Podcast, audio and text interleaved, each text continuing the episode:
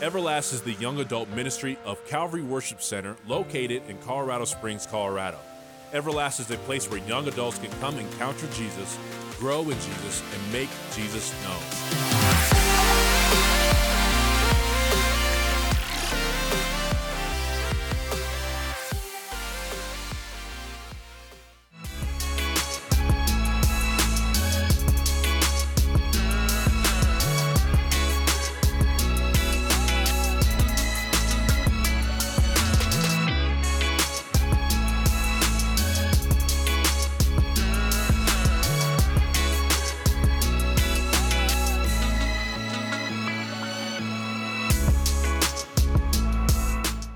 What's going on, everybody? How you guys doing tonight? Yeah, good, good, good. Happy Tuesday. It's good to see you all. Uh, just out of curiosity, if this is your first time here, would you let us know just by raising your hand high in the air? Awesome. Welcome. Well, if we haven't had a chance to meet yet, my name is Stuart McPherson. I lead out in this ministry that we call Everlast, and, uh, and we're just super excited that you're here. Look, Tina, myself, and the other leaders that lead out in this ministry, what we hope that you experience when you walk in through this door, through these doors, multiple doors, right? What we hope that you experience is a place where you feel like you belong long before you believe anything that many of us in this room believe in, which is Jesus. We pray and hope that you feel safe here, that no matter what your story reads, how it reads, no matter what your past looks like, that your story is safe here. Uh, because this is what we truly believe. We believe that every person that you lock eyes with and bump elbows with matters to God. And so all of you matter to us as well. So we just hope that we've created a welcoming environment for you in this place, a place where you feel safe. So that being said, uh, why don't you go ahead and let's start off this night by turning to your neighbor, giving them a solid high five and saying, "Hey, I'm glad you're here."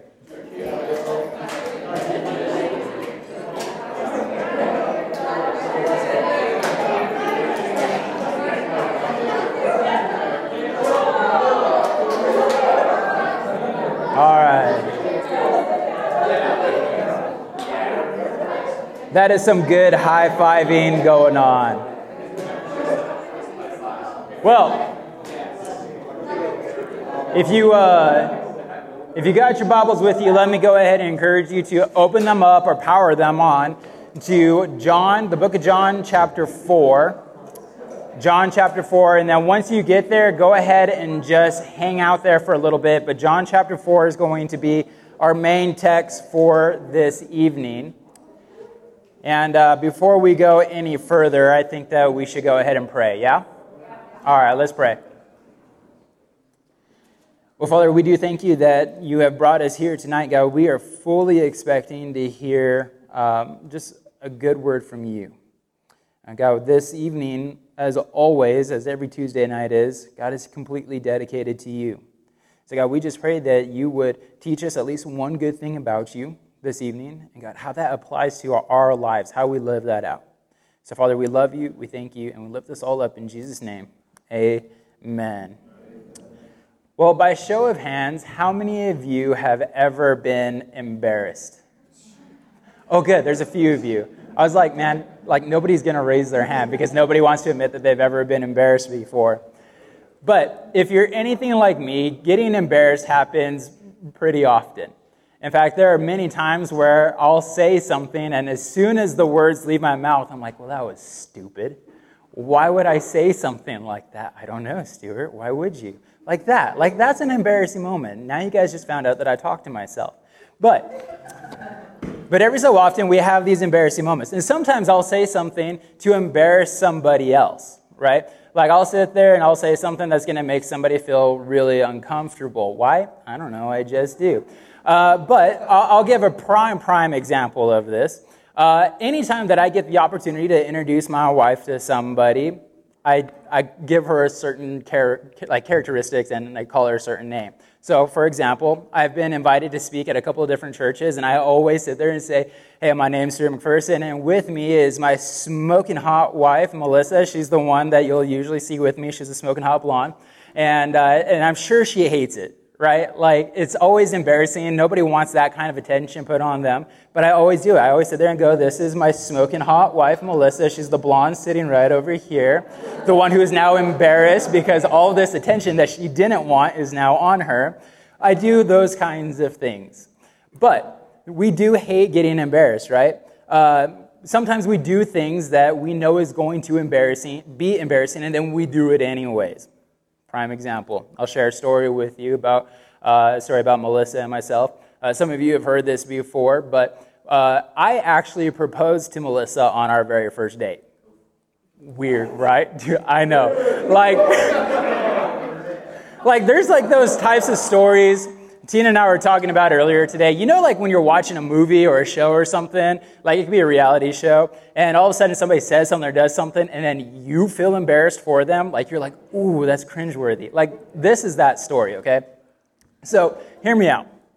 So I grew up with this mentor who basically told me and my best friend Eric, he says, Stu, if you ever have the opportunity to go out with a girl that, you know, you, you always open up the door for the girl. We're like, yeah, yeah, we know.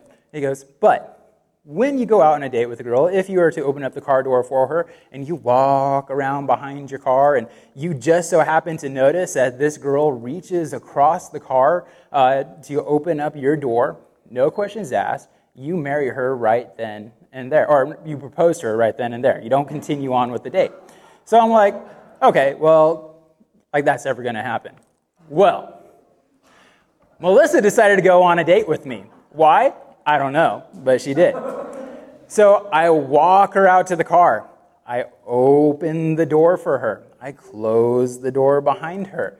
I walk around behind my two thousand Honda Civic, and as I'm looking through the back window, what I am noticing is that this smoking hot girl that's way too good for me is leaning across the car, and she opens up the door for me. So I get into the car, and I'm hearing my mentor's voice in the back of my head, you got to propose to her. And I'm sitting there like, shoot, this is going to happen. Okay. So I'm sitting in the driver's seat, and I look over at her, and I go, hey, I okay, I got to do this thing, um, and it's really weird, but would you marry me? Awkward, right? Like, girls, think about that being you. You haven't gone, you don't know anything about this dude. It's the very first date. You'd be like, uh, I'm out, right? So what do you think she said? No. Yeah, she said no. So I kicked her out of the car and the day ended. No. No, no, no, no. I'm just kidding. We we continued on with the day because she knew I was paying. So, yeah. Everything obviously worked out well. She said no, but she eventually said yes. We have a kiss. She stuck with me. That's how it goes. But I'm sure that moment was embarrassing for her as much as it was embarrassing for me. I followed through. I was true to my word. But here's the thing. While we hate being embarrassed, the, re- the reality is that we do live in a time that we do love to have the attention on us, right? Like, we love being the spotlight or the center of attention for good reasons. This is the reason why social media today is so popular, because it provides a platform for us to put our best foot forward in front of people. So all those thousands of selfies that you take, you can choose the one that makes you look good. You can put a filter on it if you want to, and then you can send it out there. That way, everybody can like the image and tell you how good you look. Right? And then you get like this nice little dopamine hit because you open up your social media and you notice, hey, I have a whole bunch of likes and a whole bunch of hearts. And you're like, man, I'm feeling really good about myself. And I'm just talking about the guys that are flexing in the mirror after they work out at the gym. Like, that's who I'm talking about right now. But we don't like being embarrassed for bad reasons, right? We hate it when we're being laughed at. We hate it when, like, our best foot is not put forward. You know, you take that selfie, you post up the picture, and then you realize that you have, like, the spinach in your teeth, and you can't remember the last time you ate spinach, like, two days ago maybe. You're like, well, that's really embarrassing. But we hate it when all of a sudden those embarrassing stories come back up days, weeks, months, years later. And while we can sit there and laugh it off, we still hate the fact that we have been embarrassed in any kind of way. But I'm willing to bet that as much as we hate being embarrassed, there's one thing that we hate all the more. You see, while you can go on a date with a guy or a girl and propose to them on the very first one and laugh it off because it's embarrassing later, the one thing that we hate feeling the most is feeling shame. We hate being ashamed of something that we did, said, or something's been done to us. Brené Brown, well, let me define shame for you. Shame has three definitions. The first one is, shame is a painful emotion caused by Uh, consciousness of guilt, shortcoming, or impropriety. A second definition is a condition of humiliating disgrace or disrepute. And the third one is something to be regretted. Now, Brené Brown, uh, she is a, a communicator, a professional speaker, and she spoke on this idea of when people listen to shame. That was her topic. And she says that there is a difference between guilt and shame.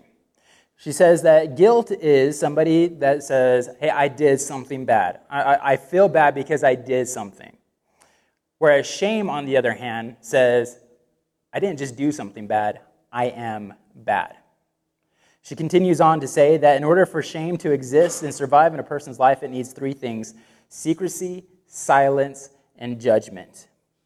So if you missed last week, we launched into this new year with this brand new series called Encounter, where we're looking at stories in the Bible where Jesus had an encounter with people, and their lives were interrupted and changed forever. Now, in today's encounter that we're going to be looking at in John chapter four, we're going to encounter somebody who is living a life full of shame. So we pick up the story in verse three, and this is what it says. He, being Jesus, left Judea and went again to Galilee. He had to travel through Samaria. So he came to a town of Samaria called Sychar, near the property that Jacob had given his son Joseph. Jacob's well was there, and Jesus, worn out from his journey, sat down at the well. It was about noon. A woman of Samaria came to draw water. "Give me a drink," Jesus said to her, because his disciples had gone into town to buy food. "How is it that you, a Jew, ask for a drink from me, a Samaritan woman?" she asked him, for Jews do not associate with Samaritans. Now, let me give you a little bit of backstory of what's going on here. So last week when we kicked off this series, we asked the question, hey, what are some words that come to mind when you hear the name Jesus? And the reality is that we could go on and on for days talking about just the different words that come to mind that we associate with the name Jesus. However, one word that we looked at in particular that we wouldn't normally associate with the name Jesus was this word scandalous, because that's not usually a word that we would put to Jesus' name. And the reason being because our culture today associates scandalous behavior with something bad, right? But what we saw with Jesus, scandalous Jesus, is not necessarily all scandalous behavior is bad. But for Jesus' time, him being scandalous, it was in a way bad, but to the to the Jews, the people of the religious moral system and law system that they had then, Jesus was scandalous during his time. And in our text, what we're seeing here is scandalous Jesus in action once again, because the text says that he had to travel through Samaria. Scandalous. Let me explain. You see, Jews and Samaritans, they hated each other. In Luke chapter ten, Jesus shares this story about this guy who is traveling down a certain road, and he gets beat up and he gets robbed, and he's left on the side of the road for dead. And in Jesus' story, three people come passing by. One was a priest, another one was a Levite, and another one was a Samaritan. Now in Jesus' story, as this is happening, while all three guys are passing by, only one comes to the aid of the injured man, the Samaritan. So Jesus is basically sharing this story to ask the simple question, of the three people, which one is more of a neighbor to the injured man? Now, the answer to the question is simple. We simply know that the one who showed mercy, the Samaritan, is the answer to that question. But keep in mind that the audience that Jesus is speaking to is primarily Jewish. So the guy that Jesus asked this question to responds with, well, the one that showed mercy. He's not wrong, right? The guy that showed mercy is the one who's being more of a neighbor. However, his response shows us just exactly how much Jewish people hated Samaritans, because he wasn't willing to acknowledge that it was a Samaritan who was the one that showed mercy. He wasn't willing to say it was a Samaritan uh, to answer Jesus' question, because then that would imply and accurately say that the Samaritan is the hero of the story. Here's where, here's the big deal. Here's why Jewish uh, people hated Samaritans back in those days. In the Old Testament, we read stories where Israel is divided into two different kingdoms. You have Israel to the north, and you had Judea to the south. In seven twenty-one B C, the Empire of Assyria came and conquered the northern kingdom. What they did was they took some of the Israelite people from there, and they shipped them back to Assyria. But the ones who stayed behind intermarried with the Assyrian Empire, with the people from Assyria, creating this half-breed culture between Jew and Gentile. So to the pure Jewish blood people, these Samaritans are now half-breed, unclean people. They hate them. So when we read in the text that it says that Jesus had to go through Samaria, there's actually a lot more going on there. And I'll explain. Because we have a, what I thought was a pretty famous saying in our culture today, so I'm going to say it, and I, if you were willing to play along, let's see if you guys can finish it for me. The fastest way to get from point A to point B is a straight line. See, some of you, you got this. I'm proud of you. In those cultures, I got a map up here, actually. In ancient Israel, this is how everything was laid out. You had Judea down here, and it says that in the text that Jesus is going from Judea, point A, to Galilee, point B. Because Jews hated Samaritans so much, and you would notice that Samaria is right smack dab between them, right over here is the Jericho River. What they would do, or sorry, Jer- uh, Jordan River. What they would do, what Jews would do, is they would, if they were having to go to Galilee, they would cross over the Jordan River and go around to get to Galilee, bypassing Samaria completely, because they didn't want to have any interaction with the Samaritans. So if Jesus is using Google Maps today, yeah, to get from point A to point B, it is a straight shot. He had to go through Samaria. But for him to having to go through, that is scandalous action. This isn't typical behavior. But Jesus had to go through Samaria, and we're going to see why in the encounter that he has. Because the woman that he encounters in Samaria, in Sychar, at this well, this is our character in our text today that's living a life of shame. And how do we know this? Well, the text told us that when Jesus was worn out from his travels, he came to the well, and it was about noon. Now, that, again, is not typical behavior. Typically, the practice would be that the women would go out to the well either in the cool of the morning or the cool at night. It doesn't make sense to go out in midday during the hottest part. So without really telling us, the text is simply saying, hey, this woman, man, she's avoiding people. But why? Well, as the story continues on, this interaction that Jesus is having with this woman, we end up finding out that she has been married to five different guys. Now, what happened with these guys? Why five different guys? We don't know. The text doesn't tell us. But as we're hearing this interaction between Jesus and this woman go on, we can kind of get the sense that I don't think all five of her previous husbands died. I think that she's been divorced. I think she's been married five different times, and five different times these guys have left her high and dry. But while she's already probably living in some kind of shame that she has been divorced so many times, we also get this idea that, man, there, there's a little bit more going on here. And we get this because Jesus, fully aware of her story, then lets out her dirty little secret.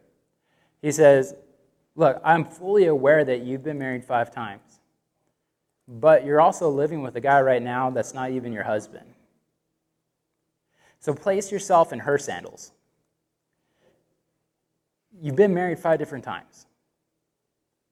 We don't know. Let's, we'll just assume that she's been divorced.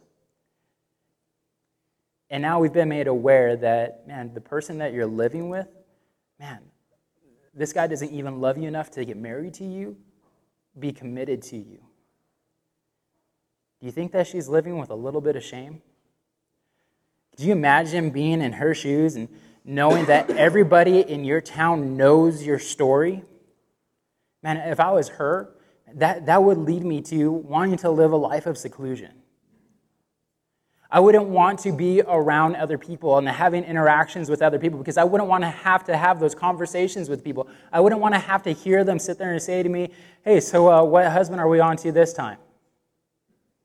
hey, how is that living situation going with the guy that doesn't even love you enough to get married to you? Oh, you're, you're probably not going to get, you probably don't want to get married to him because all the other ones have left you anyways. What we see with her story in a short, short glimpse is exactly what Brené Brown says that is needed for shame to survive in somebody's life. Secrecy, she's going to the well at noon. Silence, she doesn't want to talk about it with anybody. And judgment from the town around. This woman is living a life of shame. And this is exactly what sin does, right? Sin, Satan loves to use this idea of sin and, and the strategy of it to get us trapped. Because what Satan does is he uses sin, the things that we do, and he simply says, man, this isn't just something that you're struggling with. This is something of who you are. He takes the thing that we're struggling with and he uses it as an identity statement that he places over us. So this woman that we're getting introduced to, the Samaritan woman, what we're learning about her really quickly is that she, she doesn't just think that she's somebody who has done something bad or is doing something bad. She believes she is bad. Satan is winning the strategy. And for some of us in this room, he's, he's, his battle plan is winning against you. You see, because what Satan is doing is he's sitting there going, man, you're not, a, you, you don't struggle with porn, you're just a porn addict. He, he's sitting there saying, man, see, you don't struggle with drugs and alcohol, you're just addicted to those things, and it's how it's going to be. It runs in your family. He's saying that, man, you don't have an anger problem, you don't struggle with anger, you're just a hateful person. He's sitting there saying, you don't struggle with building authentic friendships and building relationships with people, just nobody likes you. He takes the things that we struggle with and he places them as the identity statement on us. And that leads us to living a life full of shame. We don't want people thinking this of us, so we seclude ourselves from other people. Now, I hate the feeling of shame, right? Like, I can live with embarrassment. I can laugh off the embarrassing moments with other people. That's funny.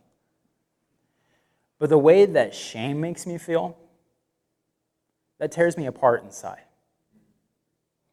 Because the way that shame makes me feel is it makes me feel guilty, it makes me feel embarrassed, and everything in between all wrapped up in one package with a pretty bow.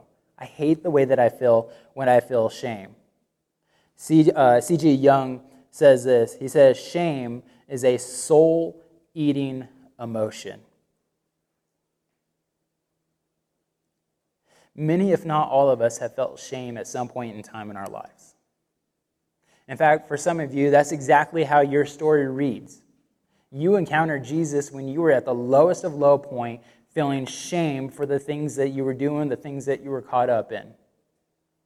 Others of you in this room, right now, you're actually concealing something that you are ashamed of, fearful that the people around you, the people that you call friends, would find out about the thing that you're doing because you're afraid that they would either judge you, criticize you, or they would run away from you and no longer be your friend.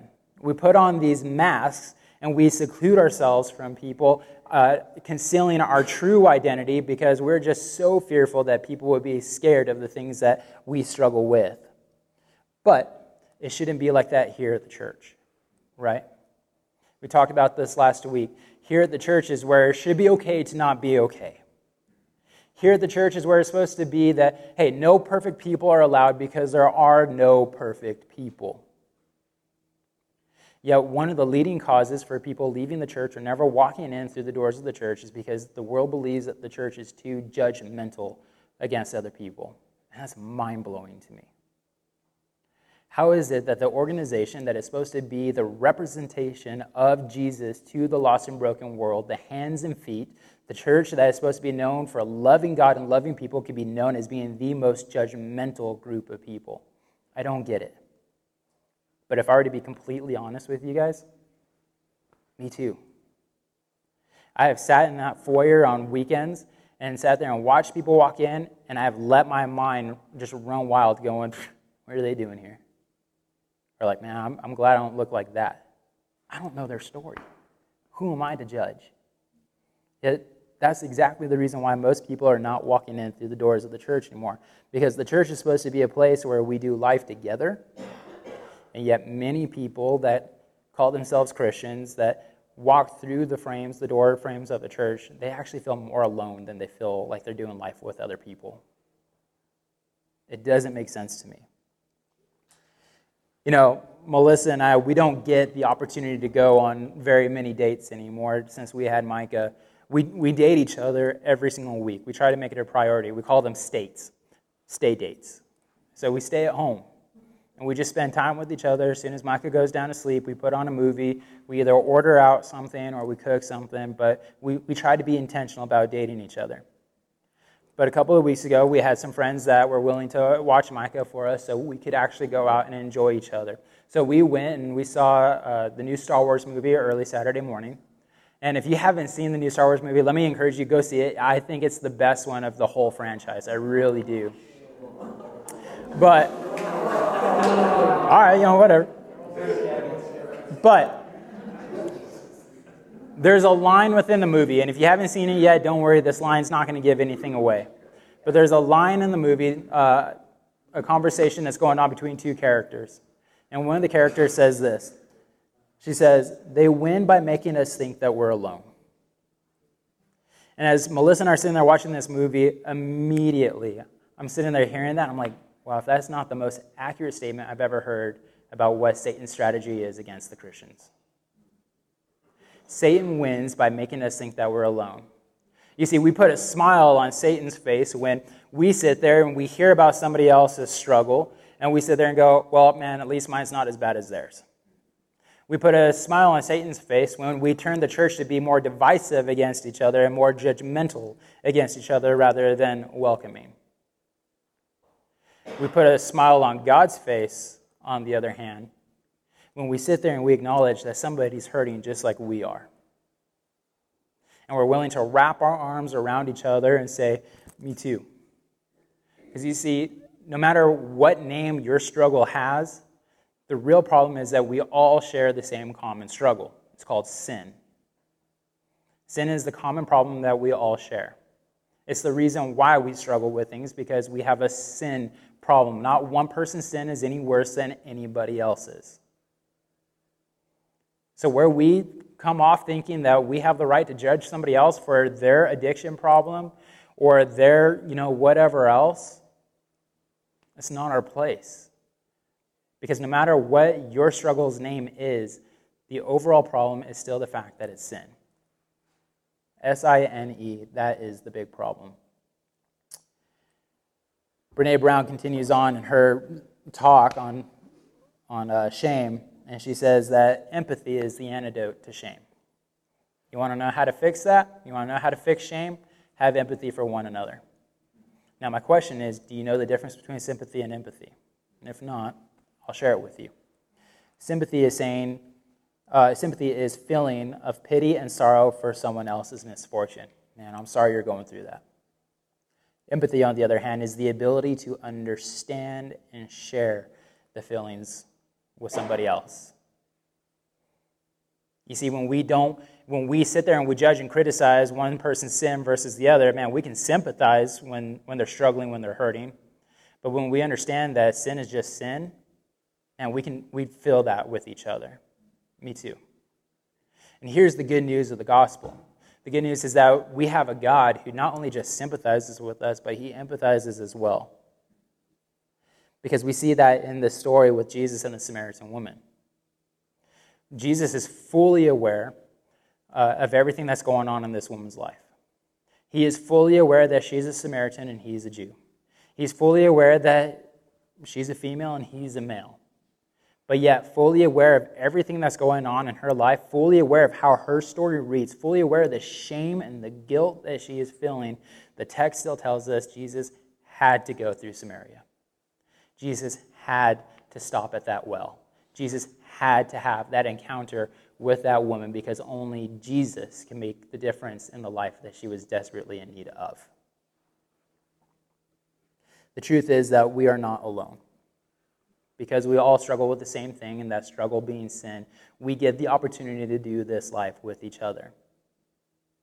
while saying would love to seclude us and place a new identity onto us based off of the struggles that we have, the reality is that when we do this life together, when we're actually being the church, when we're no longer shaming people for the things that we that they're struggling with, but we help introduce them to the person that saves people, which is Jesus, man, that's how we put the biggest smile on Jesus' face, and that's how we become the hands and feet and the organization that Jesus has called us to be. Towards the end of Romans chapter seven, the Apostle Paul shares, uh, gives us a little bit of insight of his own struggle that he's facing. Paul says, you know, the things that I know that I should be doing, I don't do those things. And then he continues on to say, and the things that I shouldn't be doing, those are the things that I constantly find myself doing. And Paul says that this is the result of sin in our life. The Bible says that this is the struggle between flesh and the spirit. But I love the way that he opens up the very next chapter. In Romans eight, verse one, he says this, and we have it up on the screen for you. He says, there is now no condemnation for those in Christ Jesus, because the law of the Spirit of life in Christ Jesus has set you free from the law of sin and death. You guys, there's no shame with Jesus. He knows the struggles with sin that you're facing. He knows how your story reads. He knows the messiness of your life, the shame, the embarrassment, the guilt, everything that you're feeling, and yet he loves you anyways. Knowing that we're all a jacked up mess, Jesus had to leave his throne in heaven so he can have an encounter with you, because he alone was the only person that can make the difference in your life that you were in the desperate need of, because God so loved the world. When we're free from guilt and shame, it becomes easier for us to tell our circle of influence the freedom that we have found, what we have been freed from, because we know the significance of the thing that we have been freed from. We know that when we don't have to live under shame and guilt anymore, man, there's so there's such a release of burden off of our shoulders in those moments. So if you really want to have an impact, an, like a lasting impact on the world around you and on your friends, man, you just tell them, there is a God, and his name is Jesus. And with Jesus, man, he knows everything that you're dealing with. He knows your shame, your guilt. He knows your messiness. And he still desperately desires to have a relationship with you, because he's not ashamed of you. You really want to have that impact on people, you really want to change the world, you let them know that there is no shame with Christ Jesus. So here's your homework assignment if you choose to accept it. It's two action steps. The first one is this. Ask God to remind you this week that you are never alone. I'm going to look around in this room. I know what we all have in common. We're all jacked up, including this guy up here. But the second thing is this. Ask that you would be reminded, that God reminds you that with him there is no shame. We have a God who is for us and not against us. Let's pray. Thanks for listening to this week's message. Be sure to subscribe to this podcast so you don't miss out on any new content. If you are a young adult in the Colorado Springs area, be sure to check out Everlast on Wednesday nights from six thirty p.m. to eight thirty p.m. at five oh one Castle Road, Colorado Springs, Colorado, eight oh nine oh four. For more information, please visit our website at c w c c s dot org. God bless.